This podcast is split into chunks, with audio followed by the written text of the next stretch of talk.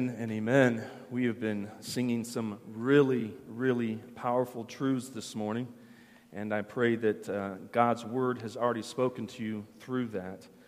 I would like to ask you, if you would, um, join me in a word of prayer before we begin our exposition through John chapter 4.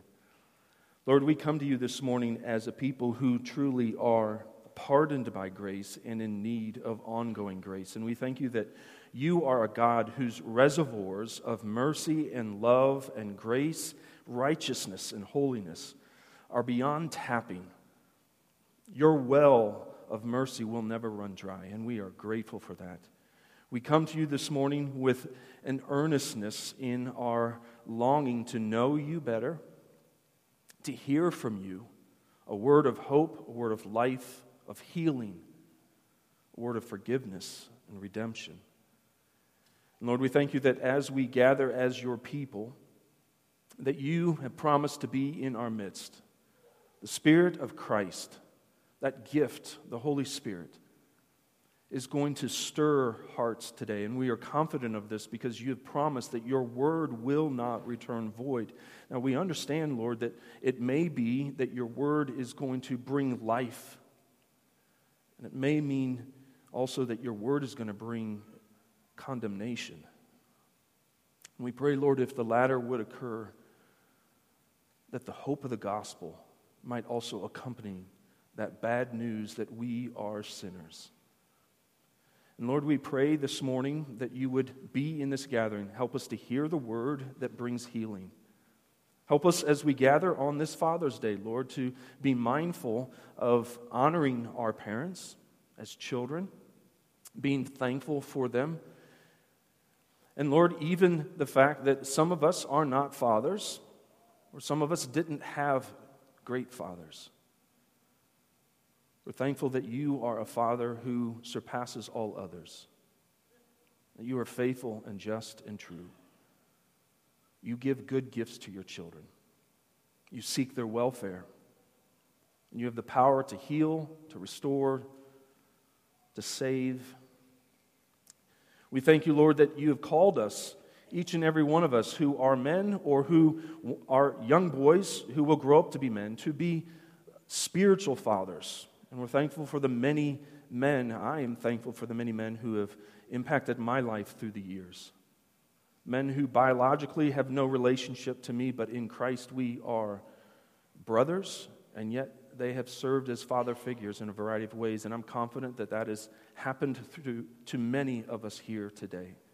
And so we rejoice in that spiritual faith that can be passed down from one generation to another for the wisdom of those that have gone on before and their time to sit with young fathers, young men, and mentor them and shape them. You've called us to this, Lord, and we thank you for that. We ask now that you would bless your word both here and abroad. May it be held with high regard. And as we hear it, may we hear it as the word of the Lord and not of men. We ask this in Jesus' name. Amen.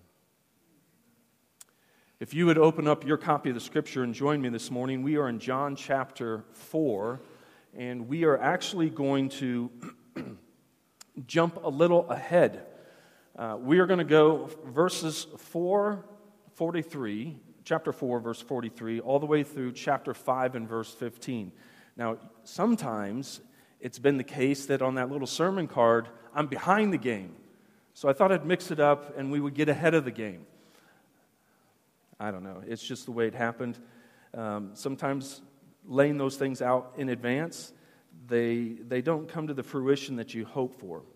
So if you're in your copy of the scriptures, John chapter 4, verse 43, it's in page 889 in the blue Bibles that are provided. I invite you to find your way there. And again, please hear the word of God. I'm going to read this passage in its entirety. Beginning in John 4 43. After the two days, he departed for Galilee. For Jesus himself had testified that a prophet has no honor in his own hometown. So when he came to Galilee, the Galileans welcomed him, having seen all that he had done in Jerusalem at the feast, for they too had gone to the feast. So he came again to Cana in Galilee, where he had made the water wine. And at Capernaum there was an official whose son was ill. When this man heard that Jesus had come from Judea to Galilee, he went to him and asked him to come down and heal his son, for he was at the point of death. So Jesus said to him, Unless you see signs and wonders, you will not believe. The official said to him, Sir, come down before my child dies. Jesus said to him, Go, your son will live. The man believed the word that Jesus spoke to him and went on his way. As he was going down, his servants met him and told him that his son was recovering. So he asked them the hour when he began to get better. And they said to him, Yesterday at the seventh hour, the fever left him. The father knew that was the hour when Jesus had said to him, Your son will live.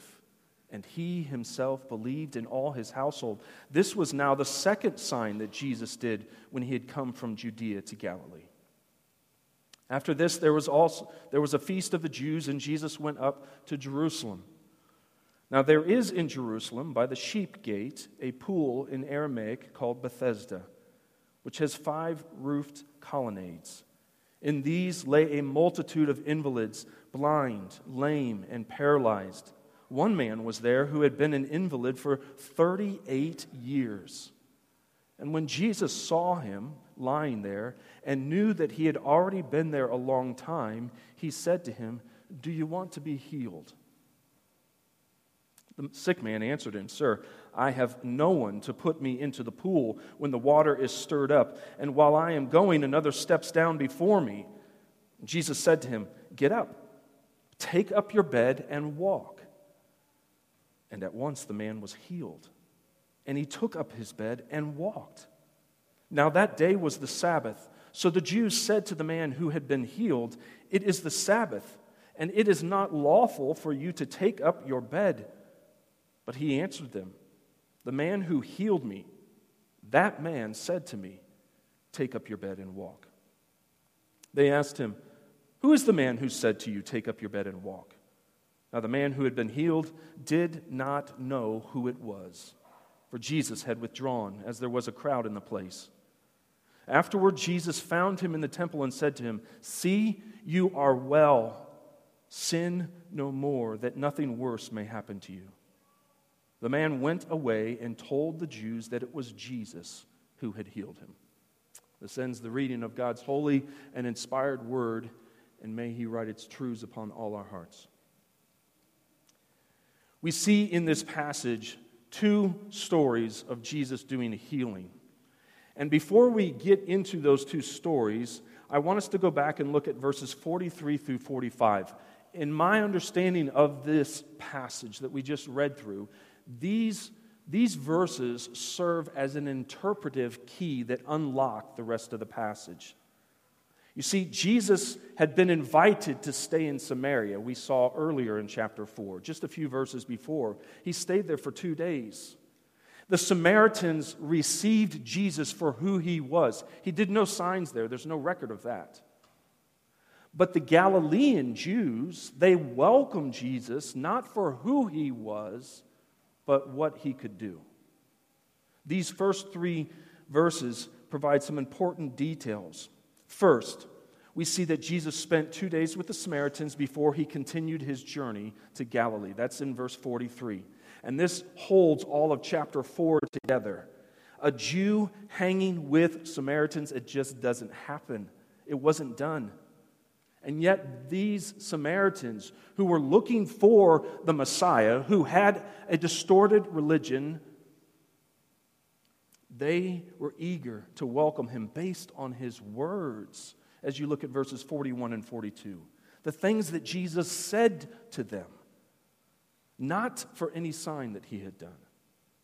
And what do they declare about Jesus? Based on his words, that he is the Savior of the world. So, this is what we see first this connection between Samaritans who welcomed Jesus because of who he was, in opposition to Jews who welcomed Jesus for what he could do for them. You need to hold that in your mind for a moment. Here's a second editorial comment John makes in verse 44. It's either sarcastic or ironic. And I think it functions a little bit as a street light illuminating a dark road, which is verse 45. We're told that Jesus himself had testified that a prophet had no honor, has no honor in his own hometown. John's adding that in based on something Jesus had told them previously. And so this helps us understand how is it that this could be true when Jesus returns to his hometown and he receives a warm reception. They welcome him. I think John is being sarcastic or ironic. Jesus comes into Galilee as a miracle worker, not a Messiah. The Samaritans receive him as a Messiah. The Jews they saw the signs that he had done in Jerusalem and they're rubbing their hands together. Oh, this is going to be good. Get your lawn chairs out and follow Jesus because there's going to be a show going on. And what we see in these two verses, verses 44 and 45, is they prepare us for what will unfold in chapters 5 through 8. This, this tension between Jews who sought signs yet rejected their Messiah, and then grow increasingly hostile to them, to him. So, in summary, in these first three verses, we see two contrasting responses to Jesus. There is a genuine belief that he is the Messiah, and then there is a rejection of his Messiahship. And it comes in two forms people who are enamored with his signs, but don't believe in him as the Messiah, and then people who are not at all enamored with Jesus and who are working openly to oppose him. Should we be surprised that today people rush to Jesus for what they can get out of him? False teachers espouse a false gospel. They draw people with a message that's supposed to make your life better, easier, healthier, richer, more successful. You add the adjectives.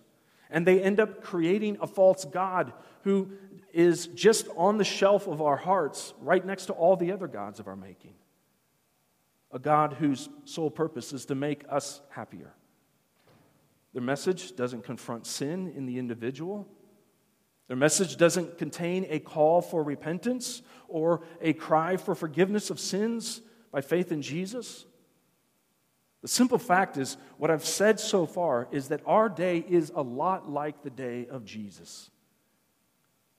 People are far more interested in curing themselves, satisfying themselves, or otherwise improving their own lives, and have little to no interest in knowing God. So here's the question I'm going to ask today How would you describe your interest in Jesus? Are you into Jesus for who he is, as the Samaritans were? or for what he can do for you, as the Jews were. Now, before you make your final decision, and I hope that if you aren't into Jesus for who he is, that what you will hear and see today in these two stories of grace that we're about to unpack, that you will see two different responses to grace and you will choose the better one. Here's the, the point that I'm trying to make is to urge each and every one who hears this message to respond to God's mercy and grace with faith. It's simple. I want to urge you and show you why responding to the grace and mercy of God should provoke us to faith rather than to indifference. And we see that in these two stories. God's mercy, there is this common grace that God pours out upon all of humanity. The Bible tells us that the rain falls on the just and the unjust. We live in a beautiful state, in a wonderful country, and in a great environment and time of, of life. With all the ills aside of our society, I would not want to go back to the 1800s. I love air conditioning, and I love fast cars and motorcycles. We live in a spectacular moment, and this is a common grace that all of us can benefit from. We have clean water, we have homes. But God's mercy always results in a response. The reality is that response may be a response of faith or it may be a response of rejection. And we'll see that in these two stories. So if you look at um, verses 46 through the end of chapter 4, we see a portrait of grace received. And then in chapter 5, verses 1 through 15, we see a portrait of grace rejected. So these two healing parables, or not parables, these two healing stories show us two different responses to the same Jesus and to the same grace. One man believes, the other man is at best indifferent. Let's look at verses 46 through 54. This son has an urgent need.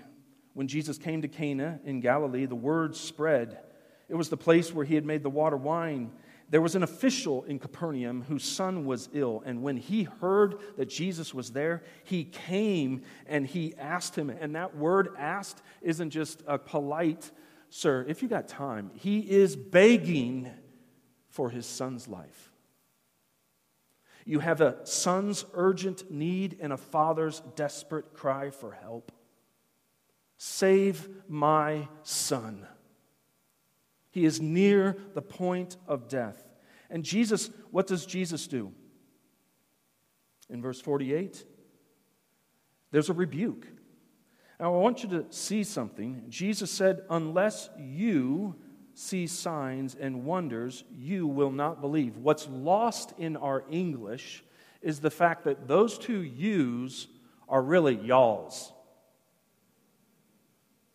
Jesus is speaking not just to this man, but to everyone who's there. Remember, the key in verses 43 through 45 some people are believing in Jesus as a miracle worker instead of a Messiah.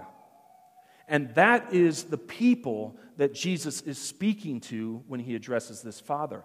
And in fact, we even see that the father represents the Galileans. He is not at all interested in who Jesus is, but simply the need of his son's life. It, it eclipses all other interests for this father. He is single minded. Save my son, he says a second time in verse 49. He's not interested in theological debates. He's not interested in prophecy of who this Messiah was. He's, he's not even aware that the Word who was made flesh, the light and life of the world, the fullness of God who came with grace and truth, is standing in front of him. He is blinded by his need, and he is acting just as the Galileans did.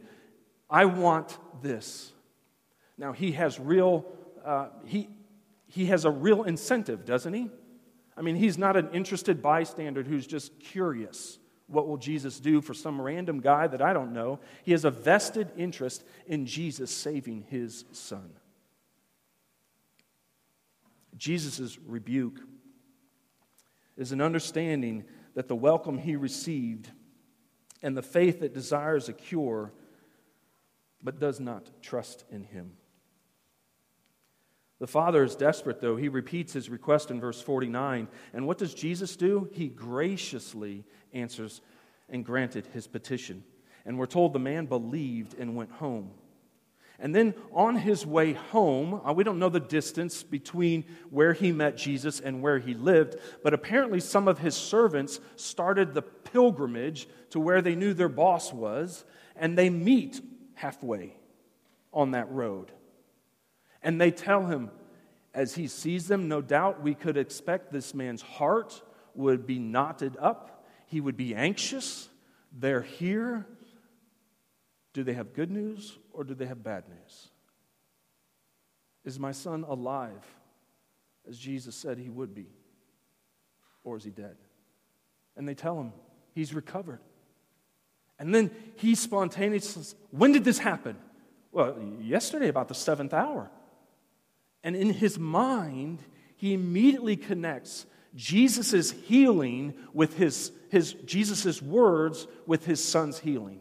The very time that Jesus told him, Your son will live, was the very time that indeed his son began to recover.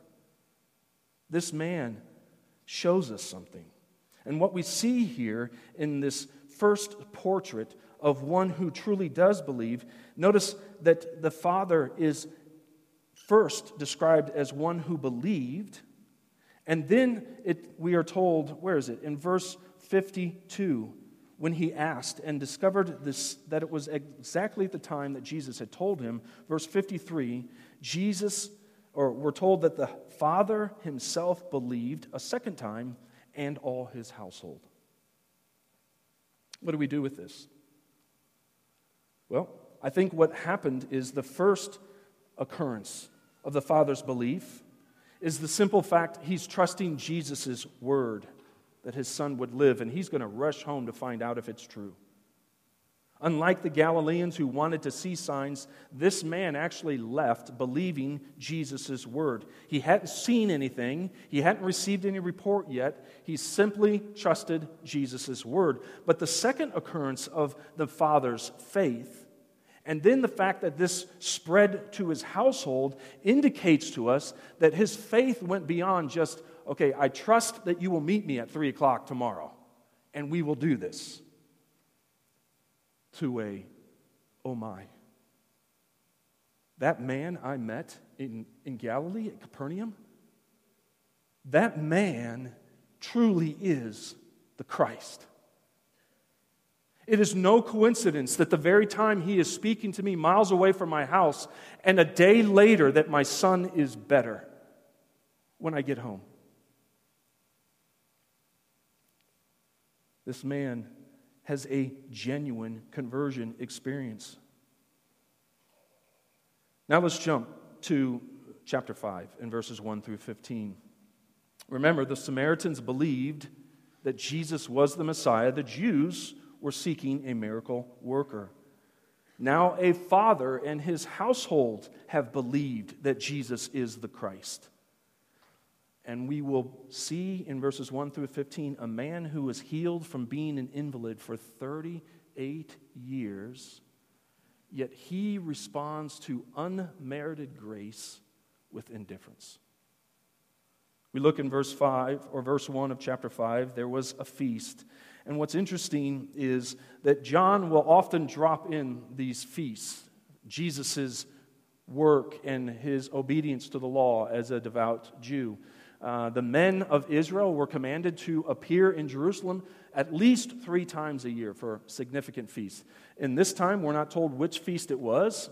Other times, we are told. But here's Jesus participating.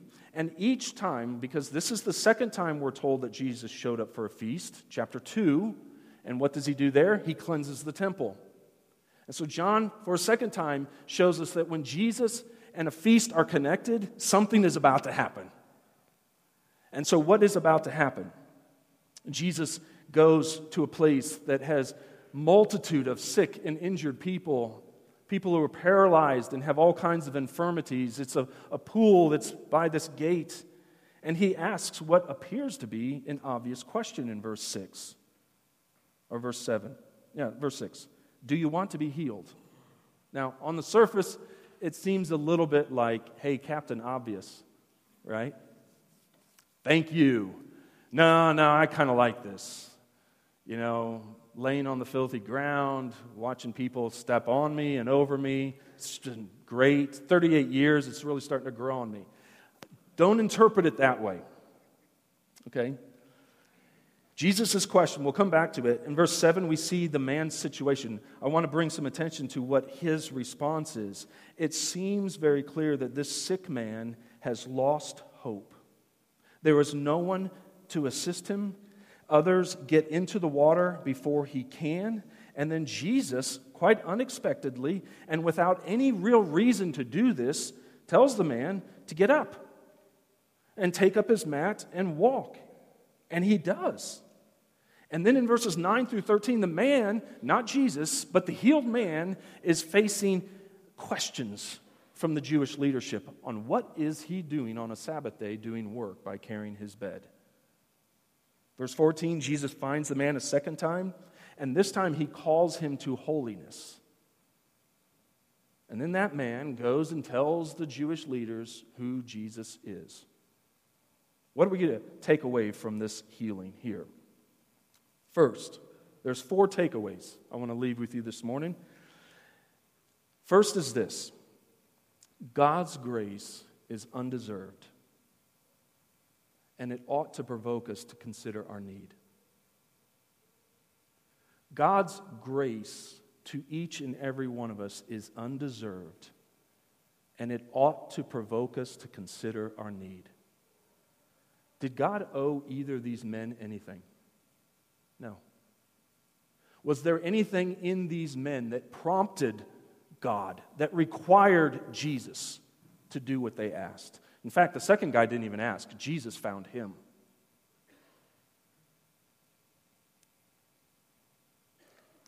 The same is true for us today. We receive a grace. We are presented with a grace that the forgiveness of sins can be actually achieved, and not by our works, but by His righteousness. In fact, it has been achieved. Jesus lived such a perfect life that He can now grant a righteousness that is an alien righteousness to us and we can be reconciled to God because of His goodness. And why does Jesus do this for us? Because we deserve it?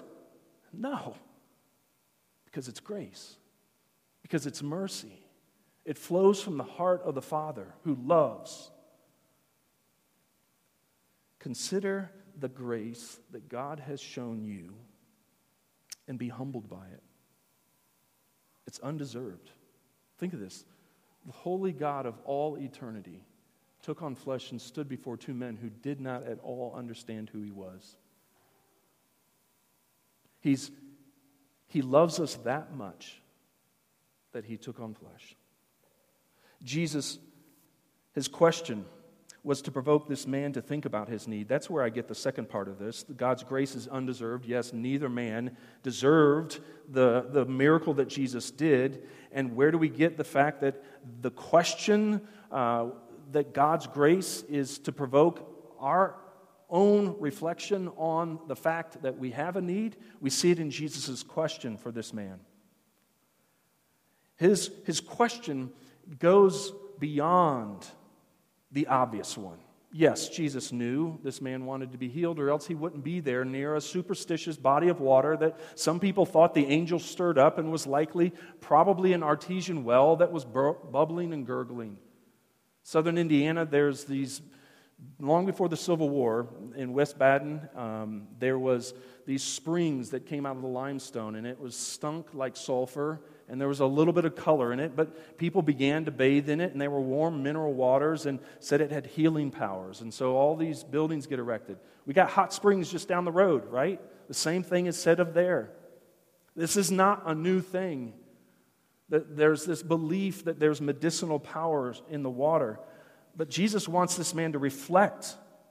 He had become so hardened by his condition that he was hopeless and perhaps annoyed by Jesus' question.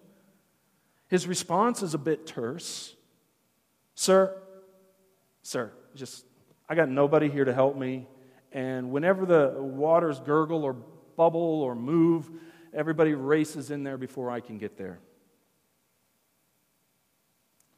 What would those waters do for him that Jesus couldn't?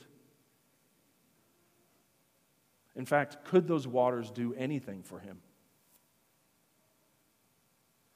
I'd like to quote Don Carson.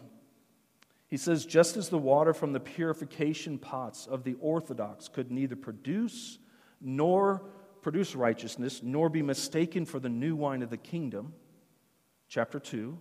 And just as the water from Jacob's well could not satisfy the ultimate thirst of religious people who may have looked to genuine revelation, but whose views were widely viewed as aberrant so the promises of superstitious religion have no power to transform the truly needy.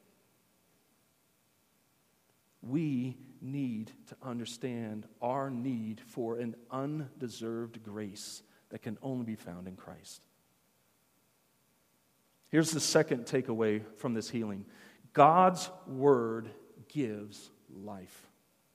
We look at these two portraits a man who initially believed the word and then believed in the person, and a man who was healed by the word but seems to have no interest in Jesus. After all, he left the man who healed him after 38 years and didn't even ask him for his name. I mean, come on. I can be rude at times, but I don't know that I would do that.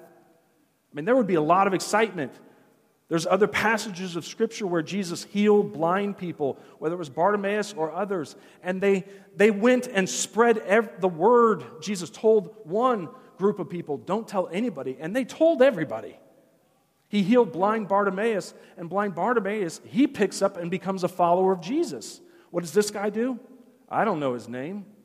I'm off doing my own thing now. I, I waited 38 years. I got so much time and so many things to the do that I wasn't able to do? I don't know. He seems to be very callous.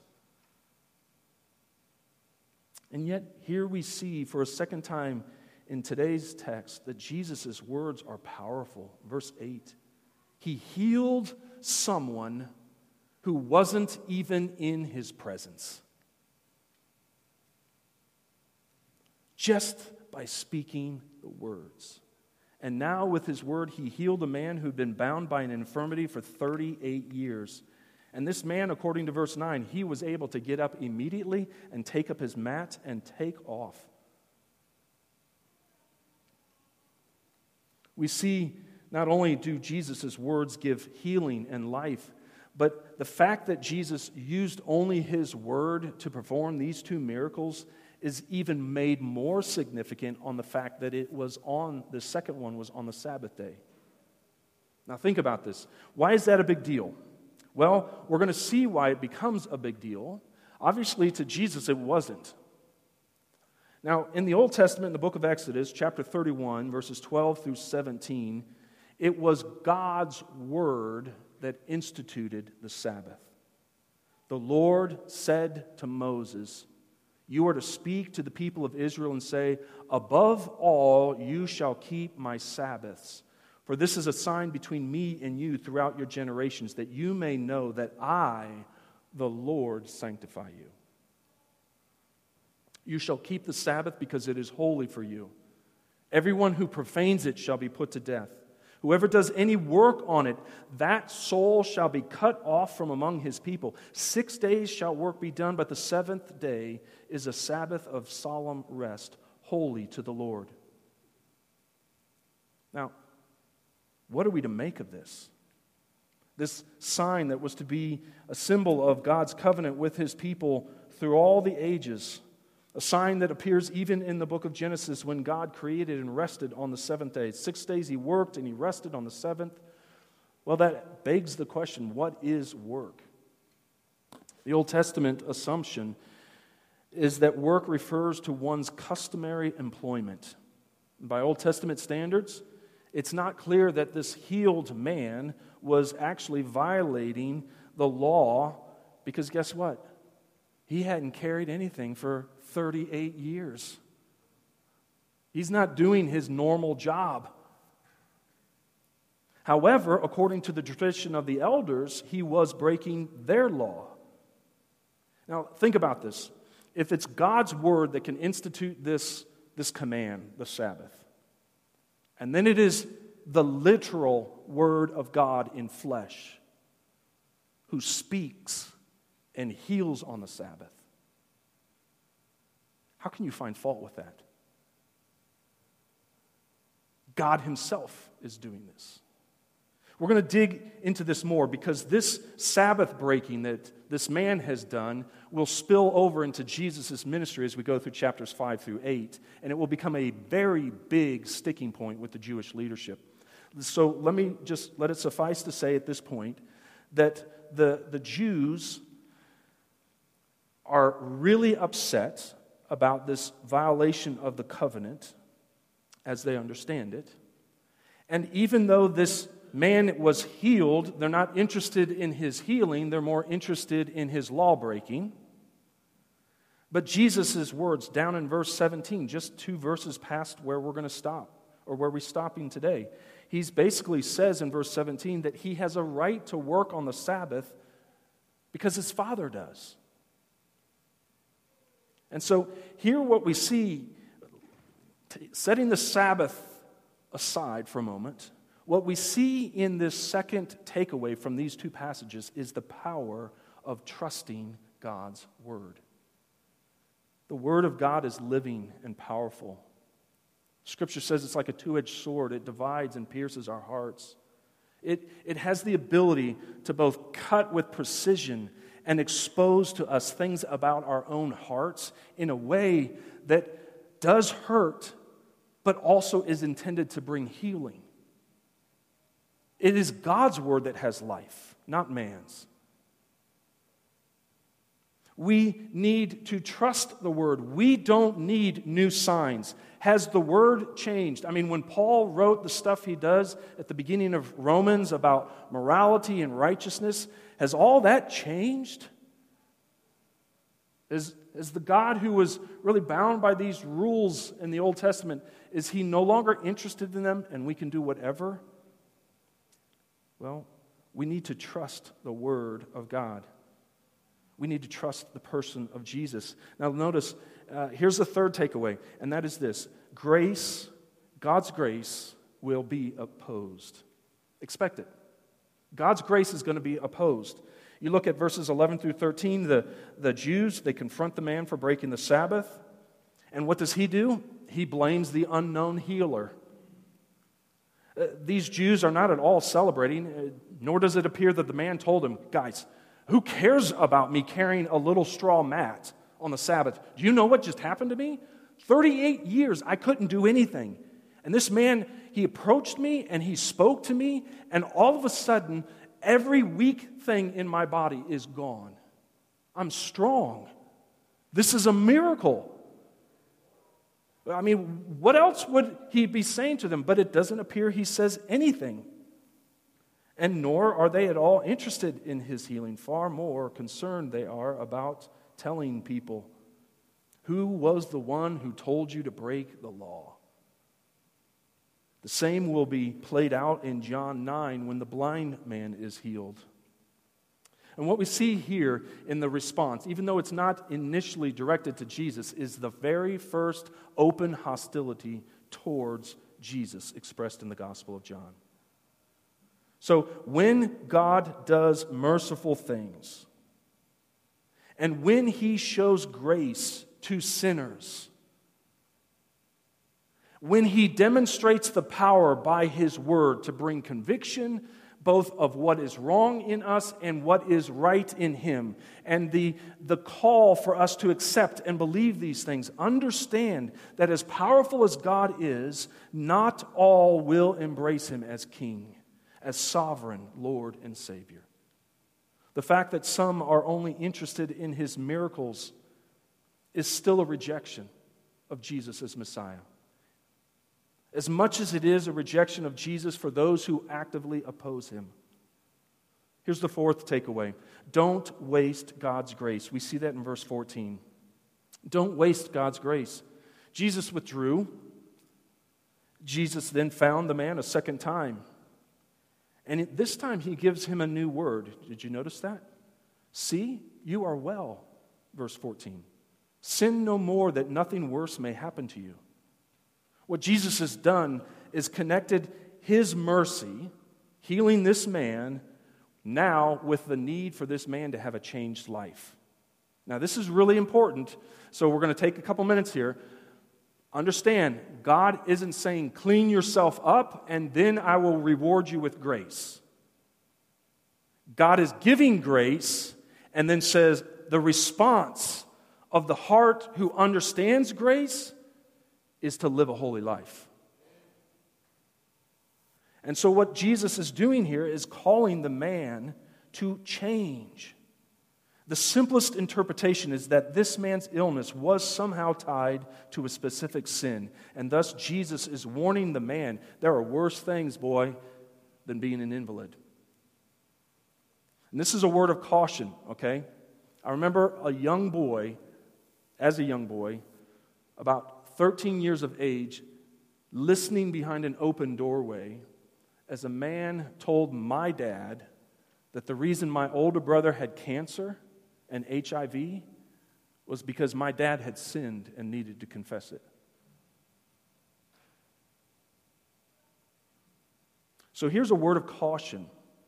Not all illnesses or problems are connected to personal sin. We live in a fallen world, don't we? In the scriptures, there are examples of bad things happening to people that have nothing to do with their specific sin. You look at Luke chapter 13 today, there's this wall that fell in Jerusalem and killed a bunch of people. There was a tower that fell. And his disciples are like, Did you read the Jerusalem Post this morning, Jesus? Man, these people, I mean, if a wall falls on you, you're walking by, it must mean that they are sinners. And he's like, What? He rebukes them and has to correct them. But the fact of the matter is, you may not be suffering because of a particular sin. But we ought to examine ourselves, lest we be overtaken in a fault. And we don't have to look for a boogeyman behind every problem, every injury, every catastrophe. We live in a fallen world. Look at the story of Job. And yet, while there are examples of people who are suffering just because they live in a fallen world, we also do see examples in Scripture where the opposite is true, where sin does lead to a particular outcome.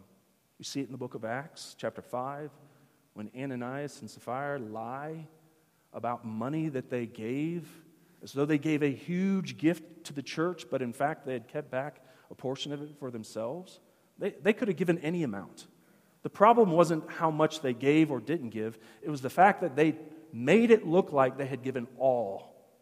They had lied. And immediately they're struck down, both of them. There may be cases where your sin has led to painful consequences. And so, if that is true, listen to what Jesus is saying here stop sinning, lest something worse happen. In other words, don't repeat the sin. Use this mindset of repentance, which is to turn away from it. Never forget that Jesus can tell the difference between genuine faith and insincerity. If you go back to chapter 2 and look at verses 23 through 25, Jesus has seen it all. He knows what's in the heart of men. He knows when people are stroking him, trying to get from him, and he knows when people are truly believing in him. What we observe in these two accounts is God's undeserved grace extended to sinners. One man sought after Jesus and begged for his help, and in his mercy, Jesus granted it. The other man, Jesus sought out and gave him healing. Neither had any relationship with Jesus, and yet he helped both men.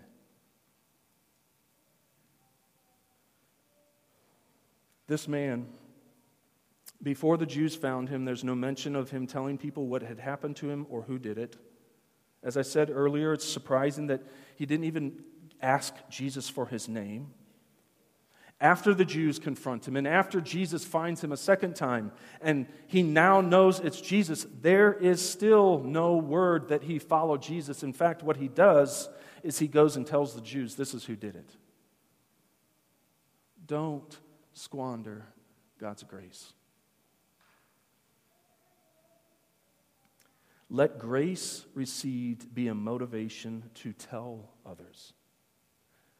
I'm looking at a room full of people who, by and large, by your testimony as members of South Canyon Baptist Church, have said, Jesus is all to me, and all to him I owe. He has redeemed me from my sins. My life belongs to him. I'm unashamed to be identified as his follower, and I will do his work.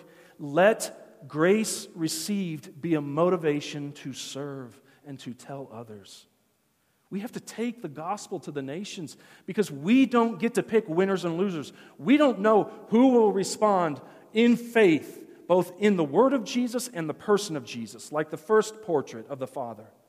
Or this second guy who has received grace and is indifferent to it. We don't know how people will respond, but the need is there. Both needed Jesus. One understood his need went beyond the physical into the spiritual, the other did not. We need to take the gospel. That's why we're doing this outreach event at Canyon Lake on Tuesday night. We want to have fun together as a church. That's, that's great and good. And there's going to be little postcards for you to take with you. But the whole point of us going there instead of a service downtown on a Sunday morning at the square is that there are going to be lots of people at Canyon Lake for us to talk to. And so you're going to have an opportunity to get pushed out of your comfort zone and to go and say, hey, you may see a lot more people here than on a normal Tuesday night. That's because our church is here.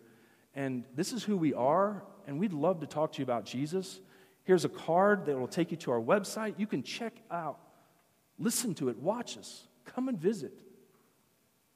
It's why we support ministry, uh, missionaries and ministries who are taking the gospel to places where we don't live. It's why we're sending a group of our very own over to Tanzania in August. We have a stewardship not only of the gospel, but of the grace that we have received. Jesus came to his own, and his own received him not. That's what chapter 1 and verse 11 says.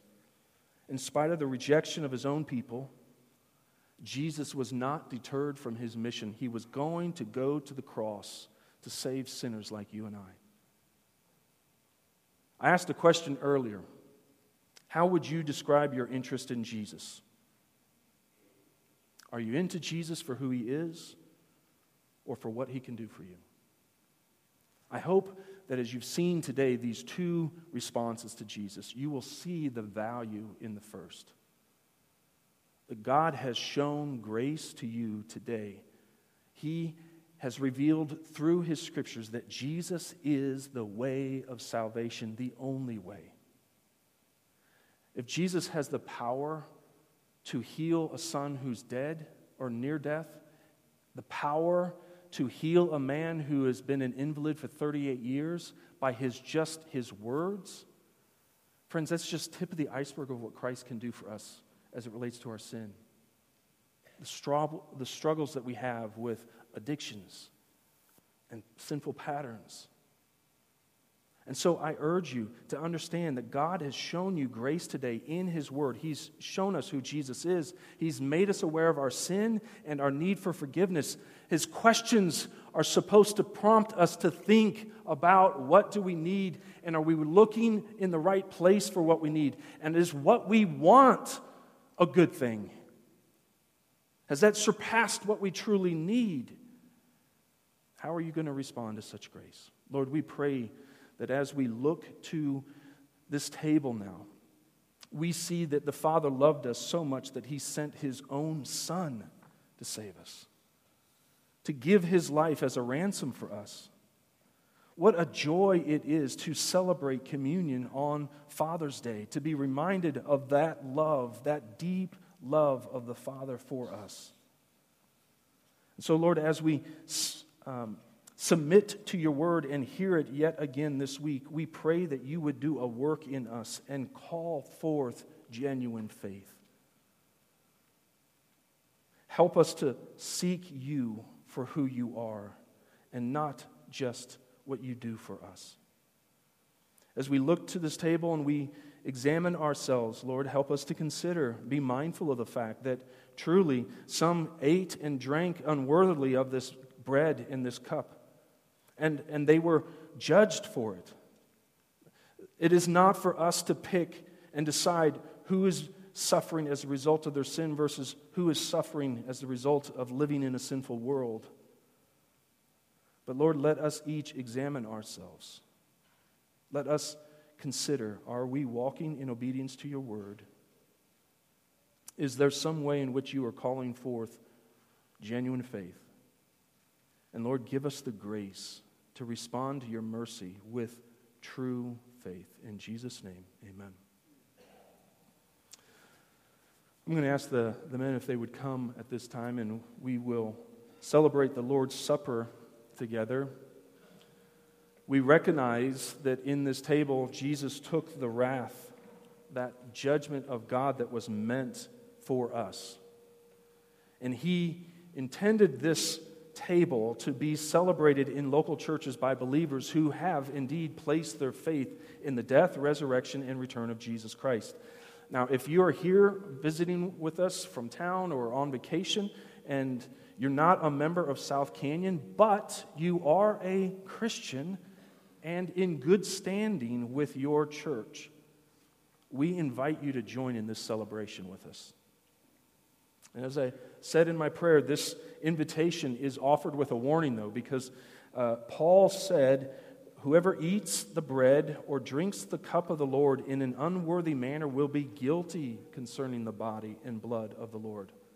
So we're to examine ourselves and then eat of the bread and drink of the cup. For everyone who eats and drinks without discerning the body eats and drinks judgment on himself.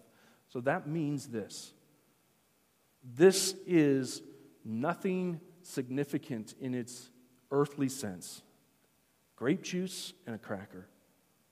But the symbolism behind it says that we recognize the spiritual realities, that there was the living Word who gave his real life for us. And we believe that his death was efficacious, it effectively reconciled us to God by faith. And so this becomes a sacred thing because of what it symbolizes. And so this is for Christians. If you're not a Christian, there, there's no need for you to participate. In fact, we'd encourage you not to. Just let these things go past you. Let's take a moment to examine ourselves before we pray and receive the bread.